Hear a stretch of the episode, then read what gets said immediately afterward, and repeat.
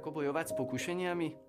Otcovia púšte zdôrazňujú, aby sme v bojoch s pokušeniami nestrácali pokoj a energiu falošným obviňovaním sa. Pokušenia, najrôznejšie fantázie i myšlienky sú ako vietor, ktorý môže nečakane prichádzať. Jeden mních, ktorého veľmi trápili najrôznejšie myšlienky a hriešne fantázie, prišiel smutný za svojim duchovným otcom pýtať si radu. Oče, už neviem, čo robiť. Prenasledujú ma najstrašnejšie myšlienky a fantázie. Ako ich ovládnuť? Duchovný otec ho vzal na strechu vysokého domu. Fúkal silný vietor. Čo cítiš? Spýtal sa ho. Silný výchor, znela úprimná odpoveď. Teraz ovládni a spútaj ho. Vyzval ho duchovný otec. To sa nedá, odvetil nešťastný mních. No vidíš, tak sa nedajú ovládnuť a potlačiť ani myšlienky a pokušenia. Sú ako vietor, ktorý príde i odíde. Preto zostaňme pokojní, keď sa pokušenie objaví. Nie je dobré venovať mu prehnanú pozornosť a násilne ho odrážať. Pokušenia sa zbavím paradoxne tak, že mu nevenujem pozornosť. Ešte viac sa primknem k pánovi a poprosím ho o pomoc. Boh nezachraňuje od pokušenia, ale v pokušení. Pokušenia patria k životu človeka. Mal ich dokonca aj Ježiš. Keď duchovne napredujem, môžem rátať so silnými, niekedy nečakanými pokušeniami, ktorými ma bude chcieť zlý znechutiť a zviesť z pravej cesty. Inokedy budú jeho pokúšania nenápadné a úlisné. Môže mi predkladať aj náuko vznešené pozvania, podporovať ma v duchovných snahách a morálnych výkonoch, aby ma postupne očaril môjim vlastným egom a tak voviedol k ilúzii, že spásu si môžem kúpiť, zaslúžiť vlastnými silami. Že vlastne Boha ani nepotrebujem. Vymenujem niekoľko užitočných rád, ktoré nám môžu pomôcť, keď sme pokúšaní. Spracoval ich Páter Bubák pred mnohými rokmi a čerpal z otcov púšte. Prvá veľmi dôležitá rada, pokušenia neskrývajme. Buďme úprimní a transparentní a zverme sa nejakému duchovnému človekovi, ktorý je schopný nás pochopiť, za kým zlým našepkávaním k nám démon prichádza. Potvrdzuje to skúsenosť viacerých svetcov. Napríklad sveta Terézia píše, že bola oslobodená z pokušenia, ak za niekým zašla a o tom pokušení mu povedala – Cítila sa síce veľmi trápne, ale vo chvíli, keď o ňom prehovorila, pokušenie zmizlo. Otcovia púšte tiež opisujú podrobne tento jav. To, čo nás chce vnútorne nahlodávať a ničiť, keď je vypovedané, neraz zmizne. Ako keď sa had, ktorý sa dostal z temnej diery na slnko, rýchlo odplazí. Keď vložíme problém do slov, určitým spôsobom ho ovládneme. Získame potrebný natlak, no najmä vystavíme ho svetlu premieňajúcej Božej milosti. Keď sa priblížime k svetlu, temnota zanikne.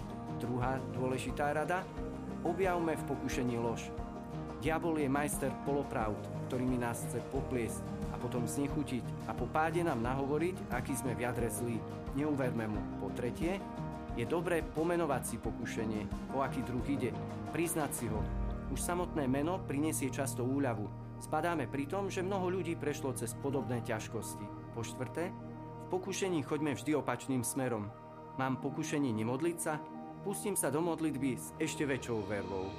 Pokušenie ma e, volá napravo, pôjdem naľavo po piate. Nerobme nikdy nejaké vážne zmeny vo chvíľach, kedy prežívame krízu alebo vnútornú tmu. Vytrvajme tam, kde sme. Plňme si tie povinnosti, ktoré máme. Po šieste, je dôležité, aby sme dali súhlas ku skúške. Dobre, som teda pokúšaný. Toto je pre mňa čas, aby som bojoval.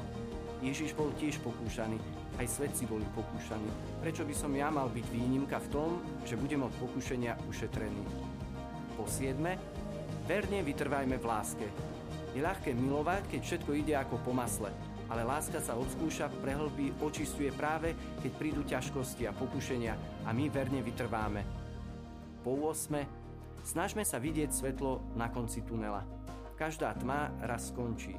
Z každého tunela raz výjdeme. Každá kríza, utrpenie, pochybnosť má svoj limit, koniec. Aj ten najťažší čas, keď nevidím východisko, trvá iba dočasne.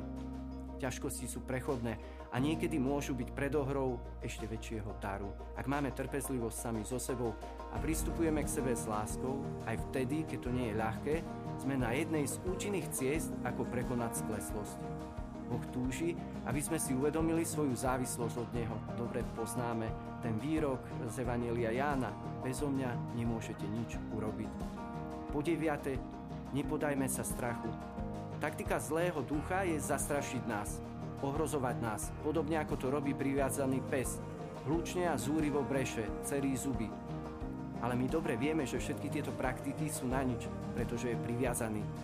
My patríme Pánu Bohu, preto keď sme v pokušeniach, neprestajme hľadieť do pánovej tváre. Pán nás miluje a nedovolí nás skúšať nad naše sily. Po desiate, v pokušeniach je veľa lží, ale je tam aj kus pravdy. Dané pokušenie nám poukazuje na našu slabosť, na našu achilovú petu, kde sme krehkí. Keď to spoznám, môžem v danej oblasti na sebe pracovať. Po jedenáste, jednotlivé druhy pokušení v našom živote majú rovnakú šablónu, určitý presne opakovaný postup a správanie. Keď túto šablónu odhalím, môže mi to veľmi pomôcť. Po 12. Pokušenia sú normálnymi prostriedkami duchovného rastu. Sú znakom, že žijeme, znakom, že nezostávame stáť na mieste. Učia nás, aby sme vynaložili námahu, pozbierali svoju duchovnú energiu, aby sme reagovali na výzvy od pána, aby sme sa k nemu obracali v pokore, opierali sa o neho a učili sa mu dôverovať a odovzdávať sa. Svetý Pavol to veľmi pekne vyjadril, keď povedal, všetko môžem v tom, ktorý ma posilňuje.